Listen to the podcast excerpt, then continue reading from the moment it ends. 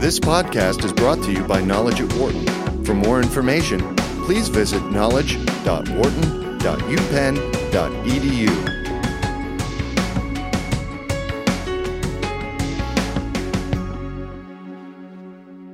Our guest today is uh, Professor Joseph Gyourko from the Wharton Real Estate Department, and we're going to talk with him about the latest changes in Chinese land prices. Joe, thank you so much for joining us today. Thanks for having me. It was a while ago that we had done the, the first piece about the, the China, China Land Index that you have developed with some of your colleagues. Uh, can you tell us the latest update from the Wharton Tsinghua NUS Chinese Residential Land Price Index? I, sh- I sure can. And the latest data are from the third quarter of 2014. So they're hot off the presses. And there are two interesting things about the data. Number one is we saw a 6.5% decline in real land prices across the 35 cities in our index. So that's the first significant decline in some time. It takes the price index level back about five quarters ago. I think the second thing that I think is potentially more interesting and maybe foreboding for what might happen in China is the decline in the quantity of land sales from local governments in the 35 markets we track to private developers who want to build residential complexes. That number is down 44%. That takes us back to levels of transactions volume we saw five years ago, not five quarters ago. So the very large decline in transactions volume, more, much more modest, but a real decline in prices. What factors do you think are driving these changes in China's land prices? I think a couple. Uh, number one is growth is slowing. China's not in a recession. They're, I don't believe they're going to go negative. But remember, they've dropped from 10% annual price growth to 7.5 now, with many people wondering are they going to go even lower? Well, think about how many housing units you need if you're going to have 10% growth in your economy versus 7.5.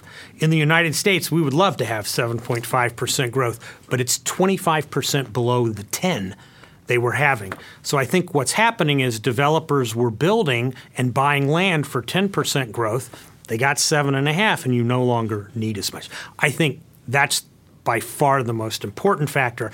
I think uh, an- another factor that's out there, and we'll know more about this at the end of the year when we report our city level indexes, is that different cities look to be doing very differently. So, inside China, there's an awareness that shipbuilding and steel have excess capacity. So, markets with a lot of shipbuilding and steel production activity, I suspect, are going to decline more than others. So, I think there are two factors going on.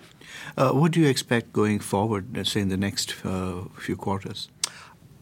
I wish I knew. So I that's why we're doing the index. So I'll know.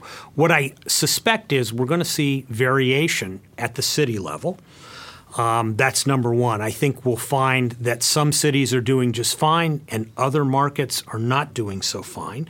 And we have 35 in our index, so we should be able to see a lot of variation across markets and across the countries. We don't just track Beijing and Shanghai and Guangzhou on the coasts of the of the country. Um, the second thing I think to look for are changes in policy. It's clear in our data, if you look at our index, that Chinese government policy can move the housing market.